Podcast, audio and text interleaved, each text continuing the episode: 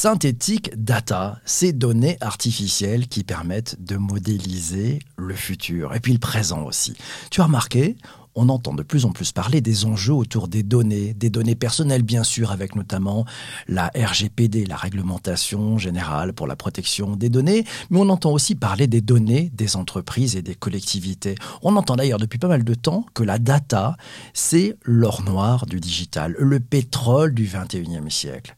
Et pour que tu sois dans le coup, j'ai eu envie de te parler aujourd'hui de synthétique data de cette data transformée qui peut souvent être transformante, vraiment transformante. Synthétique data, de quoi s'agit-il?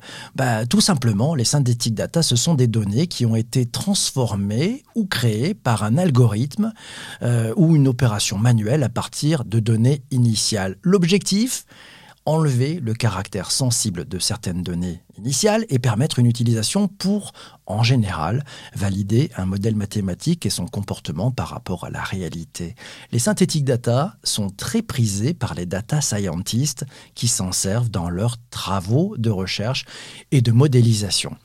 Alors tu vas me dire, oui mais bon, c'est quoi les enjeux autour de la synthétique data? Qu'est-ce qui est en jeu? Bah, Il y a principalement deux enjeux. D'abord, le respect de la vie privée. Oui, le respect de la confidentialité des données. Dans les fichiers de données initiaux se cachent souvent des données personnelles, des données propres aux utilisateurs, des données commerciales sensibles aussi, bref, des données qu'il ne fait pas bon d'exposer aux yeux de tous. Et pourtant, il faut bien que les ingénieurs et les experts de la donnée puissent bosser sur leur modélisation. Et tu l'as compris, l'enjeu de la donnée synthétique, c'est de leur permettre de travailler sans pour autant accéder aux données initiales jugées sensibles. Privacy by design. Merci qui? Merci les synthétiques data. Le deuxième enjeu, c'est de générer des données qui permettent d'aller beaucoup plus loin. Les synthétiques data, sont générés pour répondre à un besoin qui ne pourrait pas être obtenu avec les données initiales. Pour ce faire, celles et ceux qui vont générer de la synthétique data ont grosso modo deux techniques à leur disposition. La première technique, c'est ce qu'on appelle la data alteration. Oui, ça revient à mettre à disposition des jeux de données de travail en ayant remplacé les données initiales. Reste avec moi. Exemple, on enlève les noms, on enlève les numéros de téléphone des utilisateurs et on les remplace par des codes anonymisés. Voilà, c'est très simple. C'est cette technique de data alteration. On va altérer on va altérer les données initiales. On va les remplacer. La deuxième technique, c'est ce qu'on appelle la data augmentation. Ça consiste quant à elle à modifier les données existantes et à les ajouter au nouveau jeu de données. Bien sûr, tu peux croiser les deux méthodes, l'enjeu principal étant de poser un socle de données suffisamment riche pour permettre de créer un modèle mathématique qui va générer de la valeur et permettre de nombreuses simulations à la prise de décision, aidant à la prise de décision ces simulations. Quelques exemples que l'on peut retrouver qui sont permis grâce à l'utilisation de la synthétique data. Les champs des possibles qui sont permis avec l'utilisation de la synthétique data sont très très larges, car ces jeux de données permettent toutes sortes de tests et de cas d'usage, d'ailleurs dans de nombreux secteurs. Je te donne quelques exemples. Tu te rappelles cet épisode qu'on avait fait sur les fake news? Ouais, Facebook a recours aux synthétiques data pour combattre les fake news, pour combattre la propagande politique, pour combattre le harcèlement en ligne. L'enjeu est de taille, la tâche est immense et la synthétique data apporte une contribution importante dans ce combat quotidien qui est mené par le géant des réseaux sociaux. Tu te demandes comment font les ingénieurs pour entraîner les véhicules autonomes qui peuvent se déplacer tout seuls?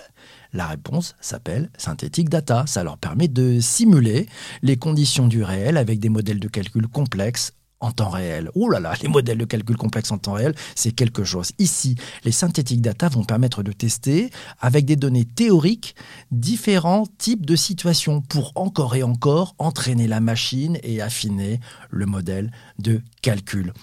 Un exemple pour celles et ceux qui travaillent dans la sécurité, les synthétiques data ont un énorme avantage car elles permettent de simuler des scénarios d'intrusion ou de piratage avec des données artificielles qui ne reposent pas sur des données existantes. C'est plutôt pratique d'imaginer des cas de crise avec des données qui pourraient arriver pour simuler des attaques qui n'ont pas encore eu lieu. Ça y est, on est dans le futur, on est dans le futur.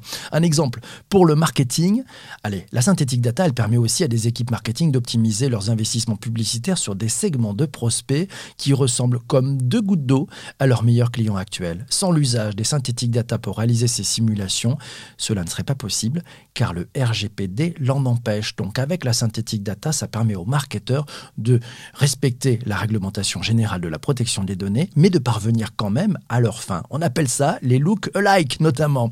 Et dans la recherche, la santé, ben on voit que l'usage des synthétiques data est très important parce qu'il permet par exemple de générer des données de façon artificielle quand les données existantes font défaut.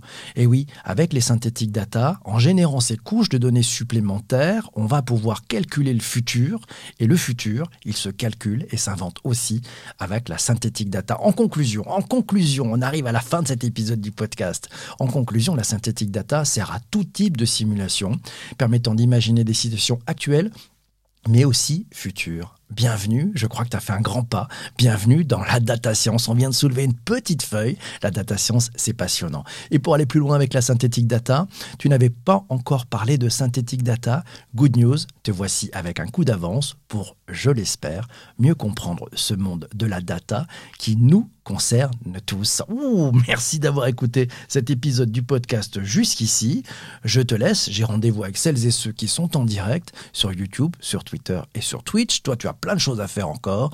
N'hésite pas à partager. Il y a un petit bouton sur ton application de podcast préférée qui te permet de partager avec tes réseaux sociaux.